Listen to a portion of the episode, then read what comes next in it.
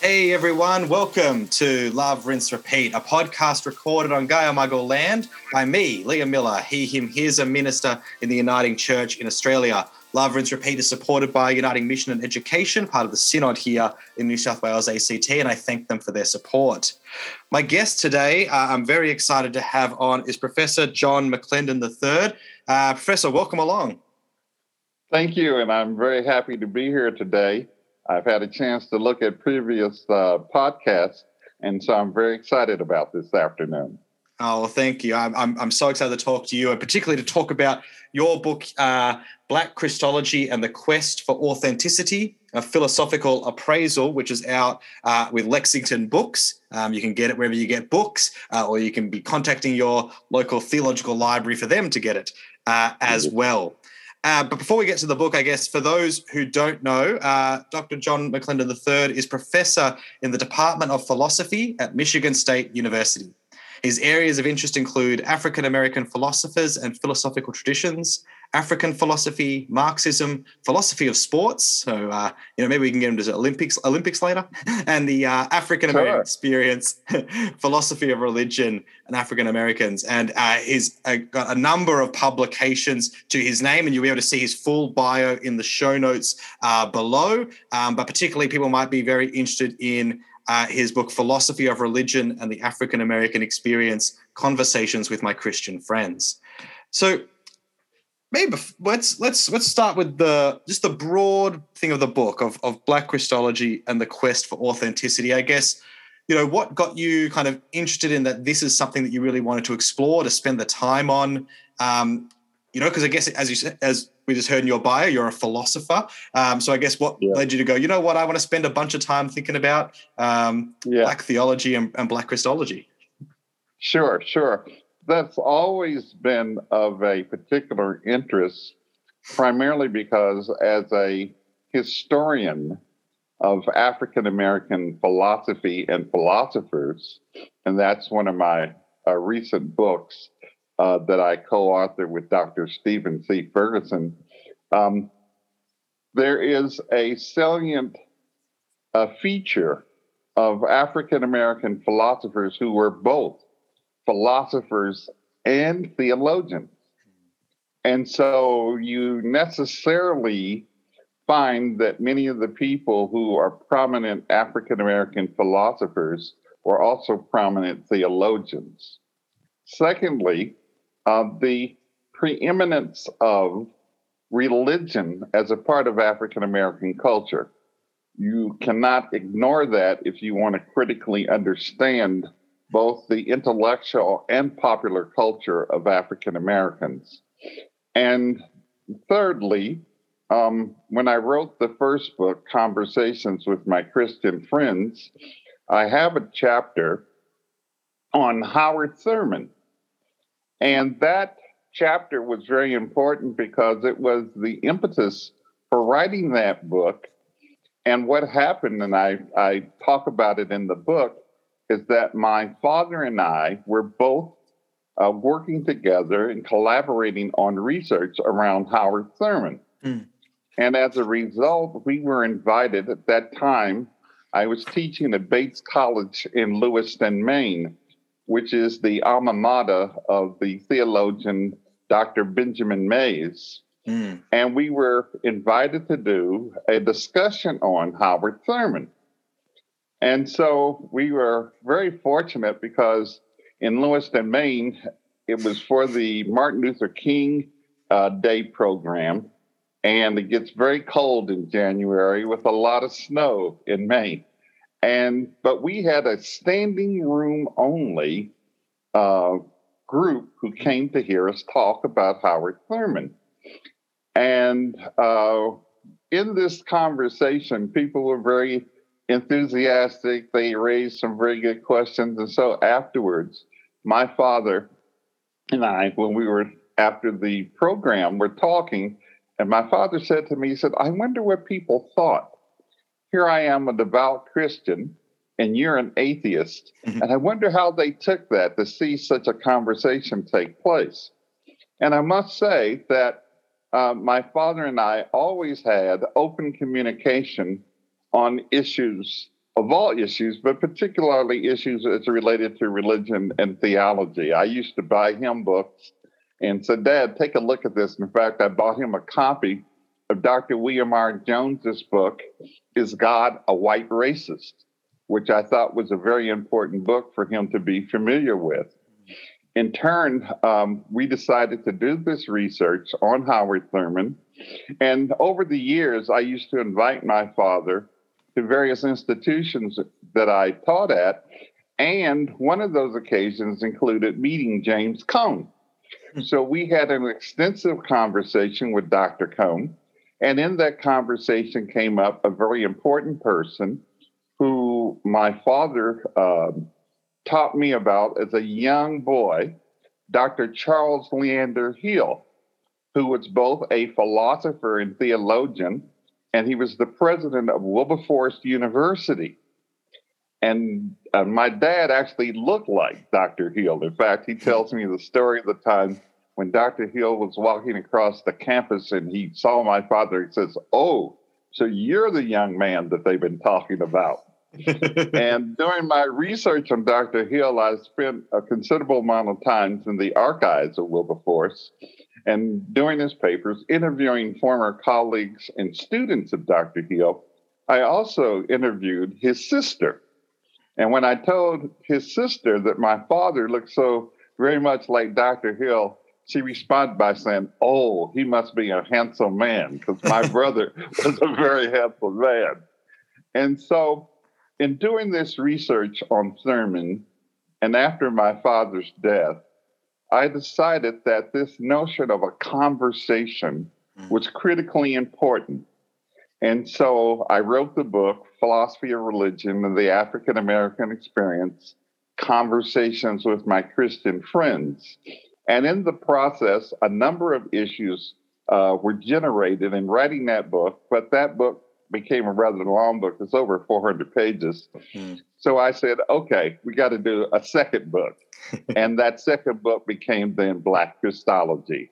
And mm-hmm. so I was able to continue in more detail around some of the questions as this notion of Black theology and Black uh, liberation theology generated a notion about Black Christology and what it meant.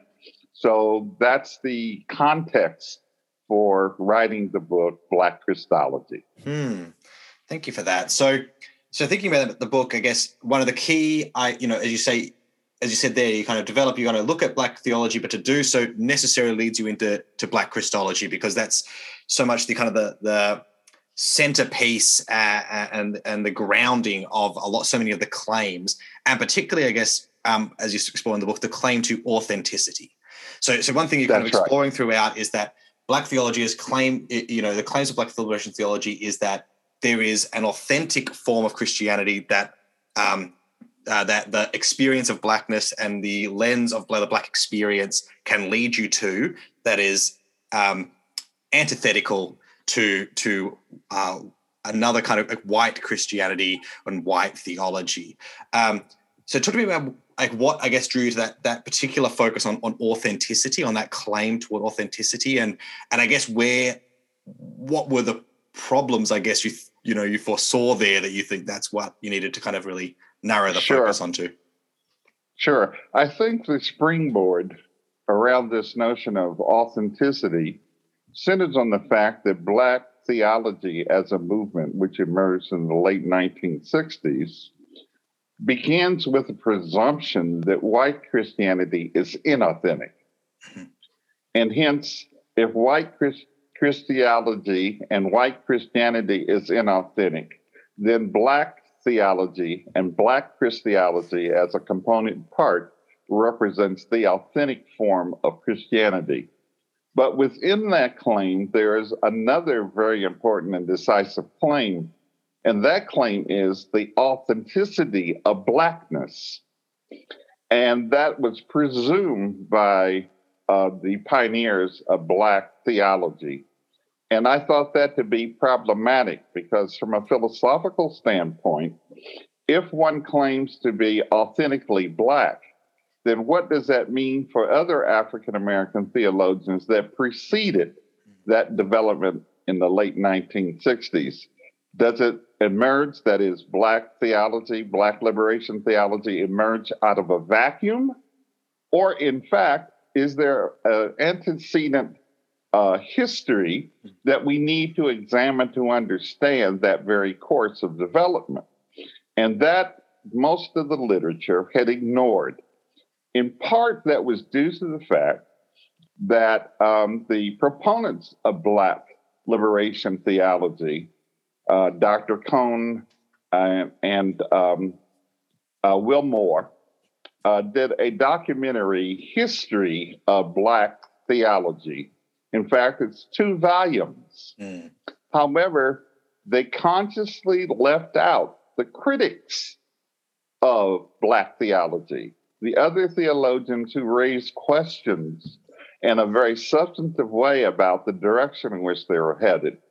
And in 1969, the Journal of, of Religious Thought, which is published at Howard University, it is the oldest uh, theological journal among African Americans. It was started by, uh, excuse me, Dr. William Stewart Nelson, who was, among many things, a close associate of Dr. W.B. Du Bois and Mahatma Gandhi. He worked not only uh, on their particular intellectual traditions, but he was practically engaged in both Du Bois's Pan African conferences as well as demonstrating with Gandhi in India. Mm. And so I'm raising this question well, if it all started in 1969, how do we place a William Stewart Nelson and an issue that they had in 1969 where several critiques were raised about Black theology. Mm-hmm. Not to mention um, Howard Thurman, who I mentioned earlier, had met with Gandhi mm-hmm. in the 1930s. He was the first African American to meet with Gandhi, and Gandhi was very impressed with him. And in the discussions that he had with Gandhi, the question came up well, in light of the fact that you are black and facing oppression at the hands of white Christians, how can you be a Christian? Mm. And Thurman went on to elaborate on what he calls the distinction between the religion of Jesus and the religion about Jesus. And this line of demarcation is critically important because, from Thurman's point of view, one should not be engaged in a religion about Jesus, but the religion of Jesus, which he concludes is Judaism. Hmm. Now, if we see Jesus in connection with Christianity, then Thurman argues that that's a false conception historically, and that the very quest for the historical Jesus departs from what we know as conventionally Christology, which is a matter of faith, not a matter of history. Mm. Now, Cone and others argue that they're one and the same. So Cone says, for me, the historical Jesus as well as the um, Christological notion, the matter of faith, are one and the same. But when you make that conflation, when you mix the two, then you have to go back to Thurman, who says that Jesus was a Jew. And if Jesus was a Jew and he held to Judaism, then to understand the authenticity surrounding the historical Jesus is to understand Judaism. Mm. And that, in fact, what becomes officially Christianity emerges in the context of the Roman Empire. And it becomes the official religion of the oppressors of the very Jews that Jesus was a leader of. Mm-hmm. So that raises some very important questions in terms of how theological formulations regarding Jesus and Christianity and the meaning of Christianity uh, come into play. Mm-hmm. So these are some of the factors that become very important to understand.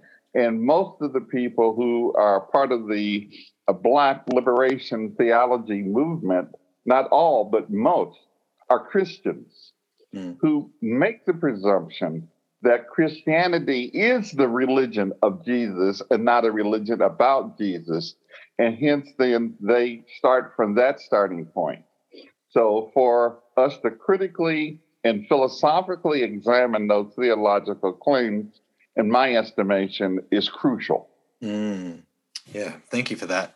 Um, I think it's really helpful in that chapter where you talk about the you know, what is that relationship between you know, black theology that comes and is so named and you know theology done by black people before that time and um, and you've explored a lot of it really helpfully there for us. One part I was interested in is you talk at a point about how what came before, I guess, there was a focus on racism and on the institutions that supported and upheld um, racism. And the switch that comes in with Black theology is a focus on uh, whiteness as a, as, a, as a larger kind of um, concept. Um, can you talk to us a little bit about that move that happened, and I guess where you see um, some of the issues arise in in that shift? Sure. In that shift, because Black liberation theology, as it initially was called Black theology, then the word liberation was um, afterward, it was attached to it, is that the notion was that whiteness was the problem. Now, conceptualizing whiteness as a problem comes immediately out of the context of this movement in the late 60s because it attached itself to Black nationalism and a Black nationalist ideological framework. And what Cone in particular was trying to do was to save Christianity from being rejected by Black nationalists who came to understand Christianity as the oppressor's religion. Mm-hmm. And what Cone wanted to do was to sell, if you will, Christianity to the Black power advocates who had rejected it as an oppressor's religion by claiming then that Christianity could be in concert with Black nationalism and the Black power, Black revolutionary movement. So, what Cone is attempting to do is to cross that bridge, mm-hmm. which had been established by the Black Power movement, because, as Vincent Harding, a very important African American theologian, had written about, that Black Power in itself became the religion. Mm. Black Power was that religious focus that these activists had taken and they had rejected Christianity. So Cone found it necessary then to say, look, Christianity, authentic Christianity, is not the white man's religion. Mm-hmm. And he goes on to elaborate then how then a black nationalist viewpoint is consistent with Christianity. Excuse me.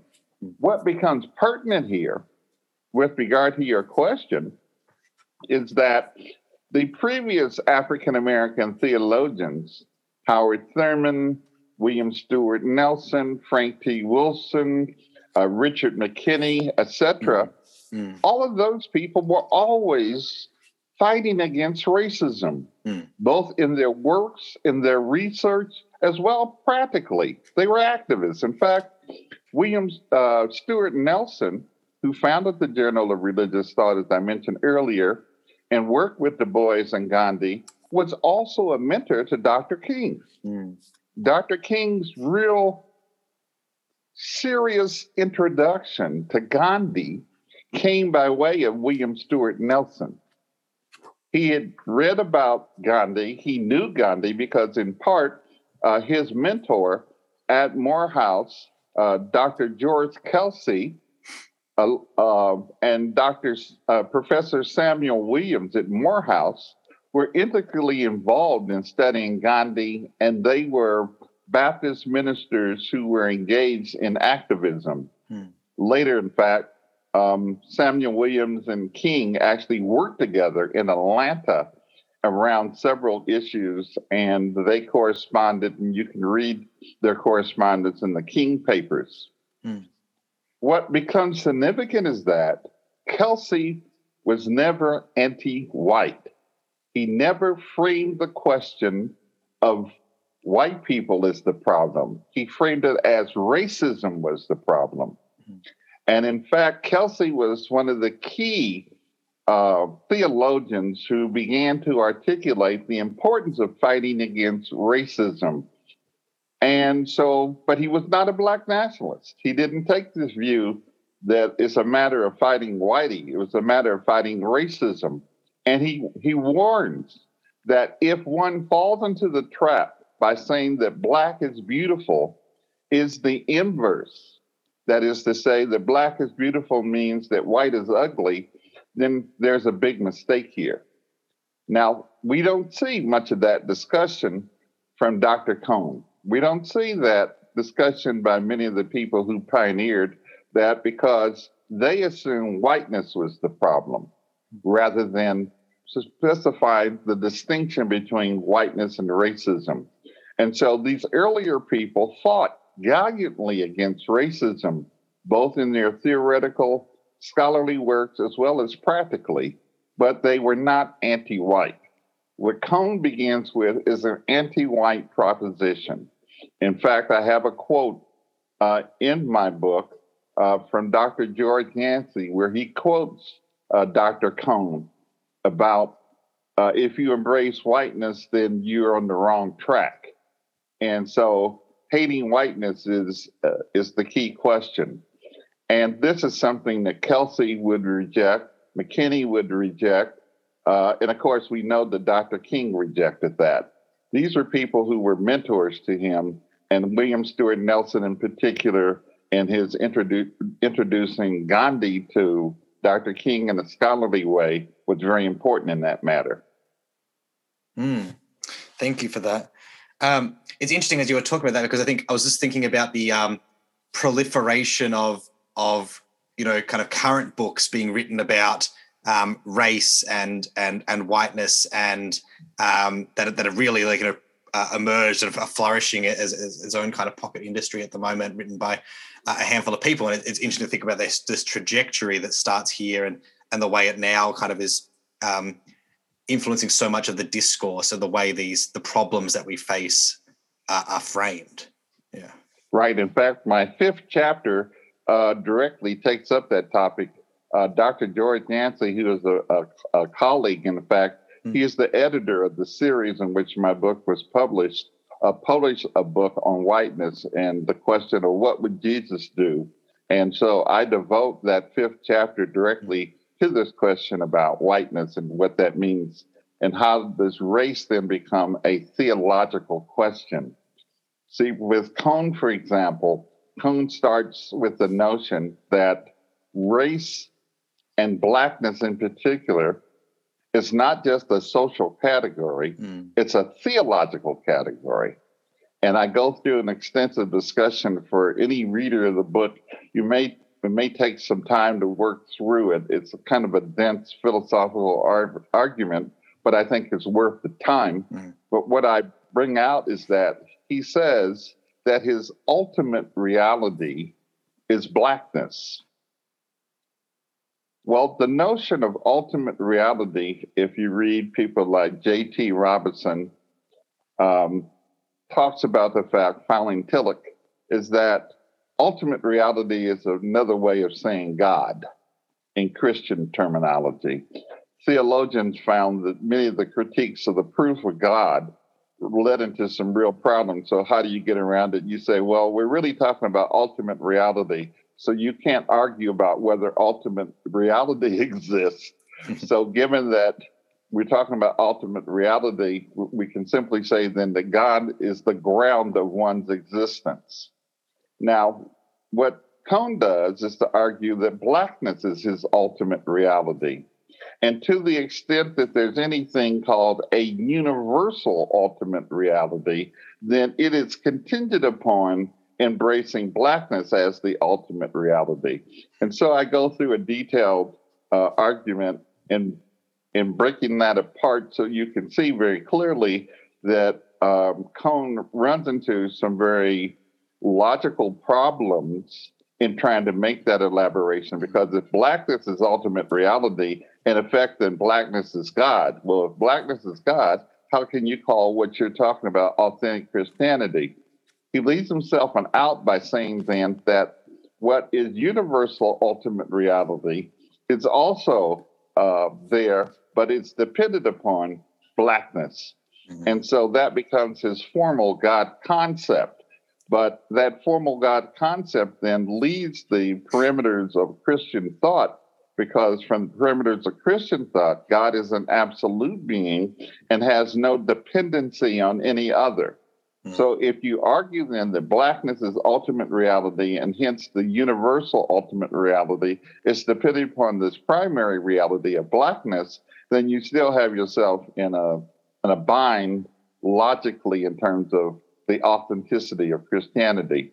Mm. So, what becomes significant here is that race has entered the question not as a social category which describes social relations, institutions, and practices. Rather, it now becomes a theological presumption. Mm. Now, for Cone, this theological presumption rests on a very curious thing where he says blackness is designated by white oppression of black people. Well, wait a minute if blackness is at the core white oppression of black people, then this notion of blackness, which is your ultimate reality, is dependent upon white people oppressing black people. So if you don't have white oppressors, then God disappears. So why rely upon God if you're a theologian and said we have to be dependent on God? No, all we have to do is get rid of white oppressors and the issue is solved. But of course, Cone is a theologian. He's not a political revolutionary. So he's trying to deal with this as the as the theological fodder for his work. But we see there's many problems. And unfortunately, after reviewing a lot of literature, I have not seen to date any real critique of Cone's basic presumptions most of the people who are opposed to Cone just merely dismiss him because they see his work as too radical. In fact, uh, Professor Camacho uh, points that out, you know, and I, I cite him mm. in his mm. work, and I see that you've had him on your show before. Mm. Um, so most of the right wings just simply reject him for what Camacho calls Marxist victimology. But if we really look at it and offer a critical assessment, then we find there's a lot problematic to uh, Cone's work. And unfortunately, there's not been serious scholarship that does the kind of critique that I offer in this book. Mm. Uh, thank you for that. And I think um, just to affirm what you said at the beginning, it is like, you know, a, a very detailed, nuanced argument, but like it builds those really important implications that you say, like that, that as this sense that if you know, yeah, God becomes dependent on blackness, then why do black people need God, as you say? yeah. Um, and and also, yes, this idea of um, that is actually still dependent on maybe this prior act of, of white oppression. Um, and you talk interestingly, you know, how even just so much shifts if you like use the word suffering instead of oppression, right? Like that, mm-hmm. um, and, and, it works, you know, synonymously. But like it all of a sudden changes that. Oh, all of a sudden, why does black suffering need to be the, the central aspect of of, ex, of black experience kind of thing. Um, that's and, right and that's right. and, that and, yeah and part of that i'm responding to a citation i give to anthony pinn hmm. who raises this question about ontological blackness and and the problems that are inherent in the idea that to be black is to be oppressed or in his terms suffering. So if we just eliminate the term suffering or at least substitute from suffering to oppression, we're, we're really looking at the very dilemma that Cone and others find themselves in. Mm. Um, and I guess uh, another thing that just while we're in this kind of section of the book is um, where start to talk about um, again with Cone with the the use of uh, of blackness, which you know kind of like in, in own work, you know, has this kind of dual function of yes, is pointing at kind of an ontological reality, but is also kind of a symbolic um, point, you know, in, in a telic sense of it, it participates and puts, pushes beyond um, standing in for kind of all oppression. But I mean, you have a critique for this that you know, in, in a way, kind of both flattens out um, oppression and, and, and you know, um, kind of ignores you know the various nuances of, of totally other kinds of, of suffering that um, other you know um, marginalized communities would face. Yeah, I mean, it's the issue of the black white dichotomy, which frames then uh, Cone's paradigm. Mm. It's you're either black or you're white, you know, and he says blackness is to be uh, exploited or oppressed in the context of a white world. Well, that means that are white people who are oppressed in this world then oppressed? Well, because he has a black white dichotomy, we can logically assume he doesn't mean poor white people mm. who are exploited within the system. But it does mean that other people of color who are non uh, white and thus in the affirmative people of color um, have to become black. Well, that's mm. not true. And that really, I mean, if we take, for example, a paradigmatic issue with regard to race, we go to a place uh, like Guyana, which is in South America mm. and part of the Caribbean uh, cultural tradition. Uh, the key race issue there is between Indian and African people. Mm. There's been race riots over the years in Guyana regarding Indians and Africans. Indian Indian labor was brought to Guyana in the wake of the ending of slavery. Black people in Guyana refused to work on the plantations, and so they brought in Indian labor. Today, in fact, the majority population is Indian in Guyana, a slight majority, but there's this Indian African contradiction centered on the, the issue of race. Well, then, what are Indians now? Are they white and then the Africans are black. I mean, how do we begin to understand then indigenous and first world people and their oppression? Do we say, oh, well, they're just black because they suffer at the hands of white people? So that's a, a very simplistic reductionist move that he makes by making it a black white dichotomy. Uh, later, he tries to bring in class in his later works, but he doesn't really reconstruct his black white dichotomy. He merely adds on. And so what happened is that what we see is that it's an added factor rather than a reconceptualization, just like the issue of gender and womanist theology is added on. He was criticized by a number of African American women theologians who says he didn't um, address this, so he added it on. But the add on approach, what, what I call the factors approach, does not deal with the question of primacy and how we understand then the primacy of issues of exploitation and oppression and what then becomes the centerpiece. From a theological position, what becomes significant to me is that theologians who fail to address the fundamental questions then find themselves in a quagmire because how do you talk about material transformation when you're looking at the viewpoint that God is a transcendent being? And how does God then intervene in what are material realities? Mm. And this, of course, the presumption for Cone and others was that God is on the side of the oppressed.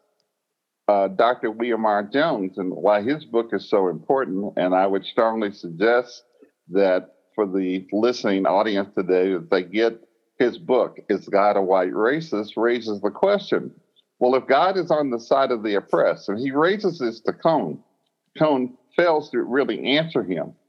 He says, if God is on the side of the oppressed, then how do you explain the fact that we are uh, being so oppressed and continuing in this status as mm. oppressed people? if God is on our side, then we have to rethink that. Perhaps God is a racist. He raises that not as a description, but as a, as a hypothesis. And so when Jones raises that, of course, uh, Cone's response is in his book, God of the Oppressed. He gives a very weak response. I talk about that in my other book. And the weak response is, well, Jesus is the liberator because the question that Cone raises, what is the liberating event? And he just said, Jesus. Well, if that was the liberating event, why the hell are we still being oppressed? so, how do we understand that, you know, in real material terms? Mm. And Cone does not have a real answer for that. And unfortunately, uh, his passing um, did not provide me with the opportunity of continuing that conversation. I, I was hoping that he could have given a response to both of my books and, and how I treat his work. Mm.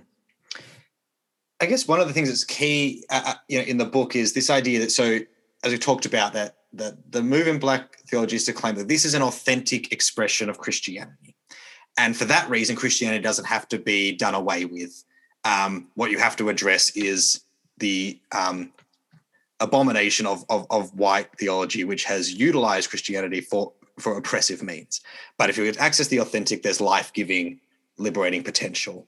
Um, and this is a move that you see in, in other spaces too, as, as, people try to maybe wrestle the Bible out of you know patriarchy and claim that actually, if you read it in a particular way or follow it in a particular way, so you know, in the book you point though that you can't just assert that this particular expression of Christianity is authentic. There needs to be an external, more universal, objective idea that that that you can then claim that your kind of tradition um, attends to or is more faithful to. Um, so I guess part of I guess what you're getting into is you know is there an authentic Christianity that actually offers the kind of thing that that the the that the movement of black theology claims it does, right? Like, or is it actually mm-hmm. that it's not the the issue isn't white theology or white Christianity. The issue itself is Christianity, um, and it's it's that which you know. So so there isn't like a claim to a, a, an authentic, pre-corrupted, um, pre-problematic thing that exists that we can now tap into. Yes, I see the whole thrust and the and the significance of the book is that the whole thrust towards authenticity is a pseudo question. Mm-hmm as or better yet, a pseudo problem. It's a problem which is put out there and says, okay, let's find what is authentic. And I use an illustration in the book where I talk about the distinction between counterfeit money mm-hmm. and what is authentic money, legal tender. How do we determine what is authentic tender and counterfeit tender? If we just say we'll create something and call that authentic, hmm. then we haven't solved the problem. We hmm. just created another counterfeit, and you have a host of counterfeits with no measure to say what is. So we do have objective criteria as to what is legal tender, and this is why you can go to jail in any country in the world if you try to make your own money and pass it off as authentic in terms of the currency that is in use in that given country. Mm. So, what becomes important then is what is the criteria that we establish for authenticity? And here we understand that if we look at Christianity from a historical standpoint, rather than the search for authenticity, then what we understand is that historically, Christianity has taken many forms.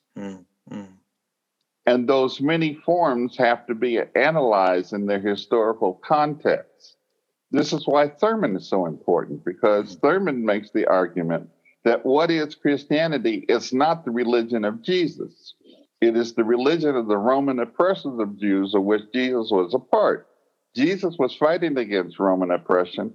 And then, as such, then, you cannot say that Jesus was a Christian historically, if we understand the formation of Christianity as a historical uh, development, it's post Jesus. Jesus didn't say anything about Christians.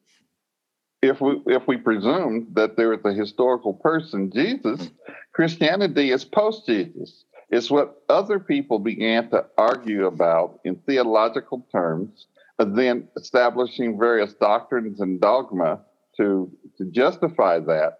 And so it's nothing that happens, you know, in heaven. It happens on earth where human beings are then structuring their notions about what would be Christianity. This is why we have the notions of the idea of orthodoxy. Mm-hmm.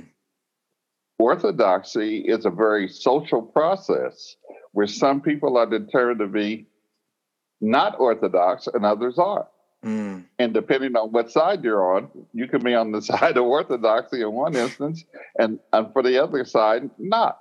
Mm. So, what we understand then, there is no authentic Christianity. There are multiple expressions of Christianity which take on historical forms, and those historical forms are what we have to analyze and then come to understand. After all, the Christianity adopted by African Americans in the United States was the Christianity of slaveholders. It's very clear. And one of the things that Professor McKinney raises, he says, look, if you look at how Black people came to adopt Christianity, they adopted it because they saw a certain universality attached to Christianity. And so, even though the people who were the ones teaching them Christianity, they could look beyond that and say, well, look, if they say all people are children of God, then that's a universal principle. So we can take that and run. We can shape it in a way and base it on that creed. But there was no theological distinction between what was formed as black churches and what were white churches. There was not this notion of a distinctive black theology. Mm-hmm. It was just that African Americans were forced out of the white denominations and they formed their own churches. So the idea that we begin a black theology on the notion of the black church, McKinney argues, it's a false historical analysis. It's not true that this is why when they formed the AME Church, the African Methodist Episcopal Church, it was essentially a Methodist church. It didn't have a distinct black doctrine. In fact, in many instances, when we look at those churches, they tried to push themselves away from those aspects of African religion that still were retained by African Americans. Mm-hmm. And so they had a problem with that. In fact, I'm now writing a book on Dr. Kwame Nkrumah, and I'm talking about this very interesting thing among African thinkers, including Nkrumah, where they're trying to fit Christianity into the African traditional belief system mm. and how that leads to an antagonism and tension that remains throughout because no matter where you move from Catholicism to Protestantism, or even as he called himself, uh, as of his autobiography in 1957, non denominational, there's always that tension. Mm. You see, because the belief systems that undergird African traditional uh, religions is fundamentally different than the belief systems of Christianity. And so people like John Mbiti, uh, who was really an African Christian, tries to cover over that by saying, well, it's all one and the same. No, it's not there's some fundamental differences. And this is why you see missionaries going to Africa because they're saying Africans got it wrong and that their indigenous religions are wrong and that they go to other parts of the world and say they have it wrong. And when they say they have it wrong, they say, well, we got to get you on the right path. And while we're getting you on the right path, we got our friends over here who's going to restructure your society under their political economic domination and now you have an Australia, which becomes a white settler colony, right? And what happens yeah. to indigenous people? Mm-hmm. And that's true throughout the world. So, what we have to understand, we look at Christianity from its historical context mm. rather than the search for authenticity. Mm. White Christianity is just as authentic as a black Christianity or a Aborigine Christianity or a uh, African Christianity, whatever you want to frame those Christianities in. So that's the problem. What we understand then is that Christianity, as Karl Marx pointed out, played a role in the exploitation not only of colonial people, but working class people.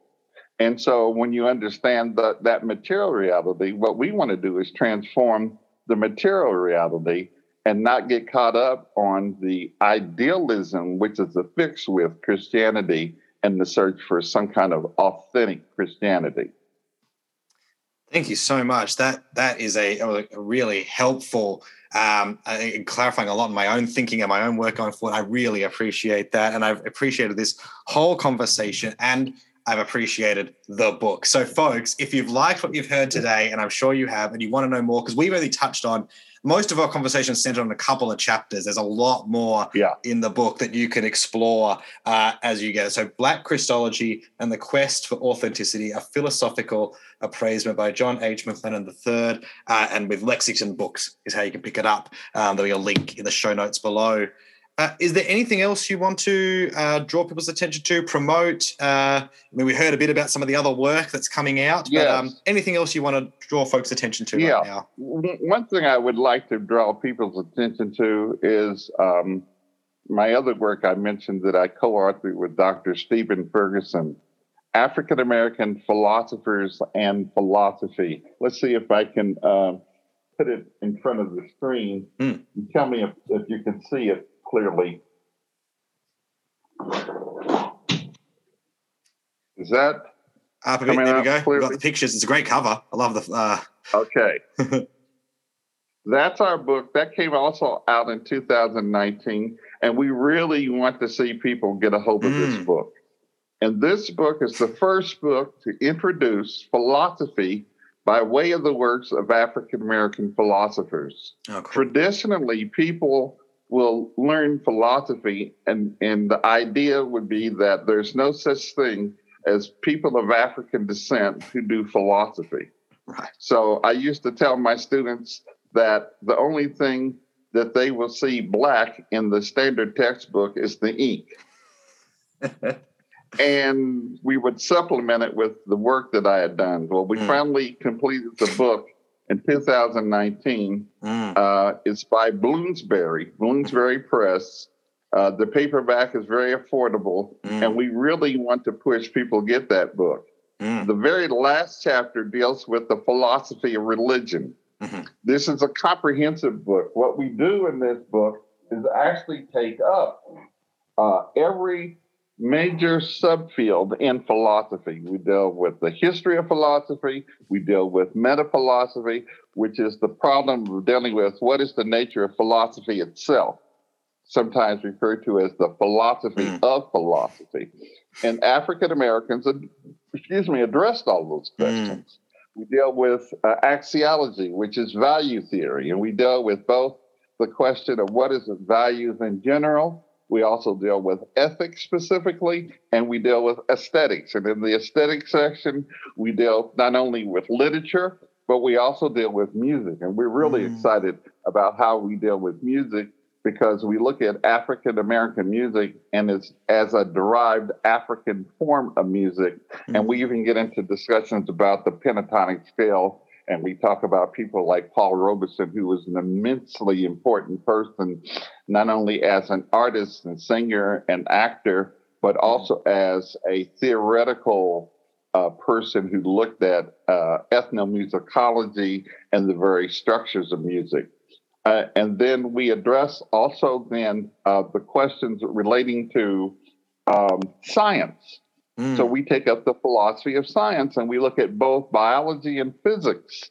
Mm. Uh, we look at the work of Ernest Just. Dr. Ernest Just was a biologist who wrote a very important book dealing with the origins of life. Mm. And we take that question up, and there was an African American philosopher, Dr. William T. Fontaine, who makes an assessment of the work done by Just. Mm. And it's a very exciting section. And then we take up physics and look at physics, in particular, the works of African American philosophers as it re- relates to the theory of relativity. Einstein, by the way, not only is the progenitor of the theory of relativity, but he had a close association with a number of African Americans.